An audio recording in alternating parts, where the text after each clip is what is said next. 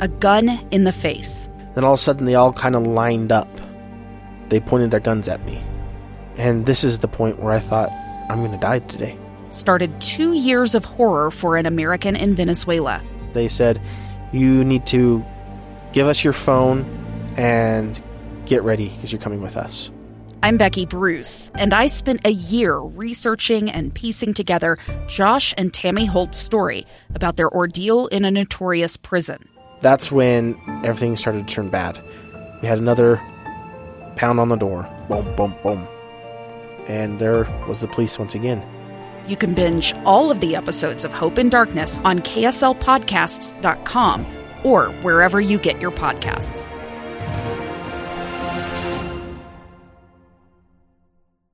Inside Sources. Inside Sources. Inside Sources. Where KSL offers Utah deeper insights on the news. Host Boyd Matheson divides rage from reason and elevates the conversation on issues crucial to our community. On KSL News Radio 102.7 FM and 1160 AM. Welcome back. We are very pleased to be joined by Utah Congressman who's going to weigh in on wilderness designation, some federal land issues. Representative John Curtis uh, dialing in from Washington, D.C. And this is really interesting. We always talk about all of the issues in terms of designations here in the state of Utah. Uh, you've recently proposed, uh, along with uh, Senator Mitt Romney, a proposal that actually makes a designation in Illinois. Tell us about that. hey, Boyd, how are you? Doing great. Well, why not, right? um, Senator Durbin wants to legislate in my district, you know, a thousand miles away. He's never been here. He won't meet with me. So I figure, well, you know, maybe that's a good idea, and I should go legislate in his district on a piece of land I've never seen or never been to and haven't met with them on, because that would make really good legislation. Uh, and it, and it is fascinating. It was one of the things that always uh, astounded me uh, it, when I was back there on the hill as a staffer. Uh, was you you'd talk about federal lands and and anybody east of the Rockies just kind of glazed over and had really no idea what you're talking about. Uh, but then you start looking at what happens here in in Utah and Nevada and other places where so much of the land is controlled by the federal government.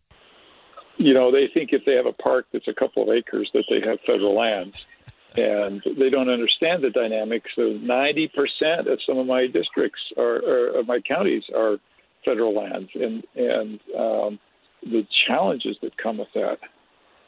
Yeah, and those challenges are real. Uh, and and I, I, have been meaning to ask you about this thing that used to drive me crazy this uh, PILT, payment in lieu of taxes. Uh, I'm, I'm thinking about applying it to my uh, to my taxes to say I, I really don't want to pay, so I'm just gonna I'm gonna make a payment in lieu of. Is, is that going to fly anywhere?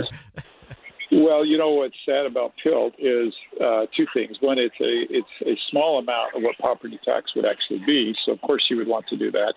And then the county commissioners have to come begging to Washington to get them to pay it. And um, you know, if the federal government would simply pay uh, the appropriate amount for land ownership, which is what they uh, expect private entities to do, a lot of these problems would go away. Yeah, they'd go away in a hurry because uh, I think the federal government would say, "Wow, it's expensive to own land or to control it anyway." Yeah. I guess they don't really own it. Yes. So you'd have not only the federal government saying that, but you'd have local governments saying, "Well, maybe the federal government's not a bad landowner. They'll they'll pay taxes on it and take care of it like we expect the private uh, industry to do." Private yeah. Folk. Yeah, and just just give us a little more on that in terms of our because with our especially with our rural counties, and said some of those in in your district uh, are so one dependent on that because they they can't develop it, they can't use it, they can't tax it. Uh, what's the real impact in terms of uh, of citizens uh, on these things that we often talk about in high levels and and uh, often ignore? Exactly. I'll, I'll, just refer to my time as the mayor of Provo, where half of our property didn't pay property tax, and it was mm. it was brutal. Uh, imagine, uh, you know, not having property tax on half your property. Now go down to San Juan County, Emery County, Carbon County, and 90% of the property doesn't pay property tax. So what that means to the average residents is local government has to support police, fire, uh, roads, schools, uh, you know, sanitation, uh, all of these essential municipal and county government services on 10% of the property. Of course, that's a, that's it's a tremendous tax burden on on the residents, but it also there's no way they can perform the quality of services. And then what's really interesting in these same counties, you have a lot of tourists, and they spend an exorbitant amount of their budget um, on search and rescue types of activities. And uh, we just really tax these, uh, the, the tax, right, we really put a burden on these small communities that, that very few people really understand back here in, in Washington yeah. because they don't understand the dynamics. Yeah, so crazy. We've, we've been talking about today. Uh, yesterday was tax day. Today is spend day. Uh, the president is out there uh, touting the uh, infrastructure bill and uh, and a whole lot of spending that uh, comes in behind that. Uh, we know there are some uh, new proposals coming out, or some tweaks to some proposals. Uh, what are you hearing inside the conference and inside on the House side in terms of how that might proceed? Yeah. House Republicans are ready to put forth a proposal that would be uh, just short of 700 billion, and would require no taxes and no additional spending.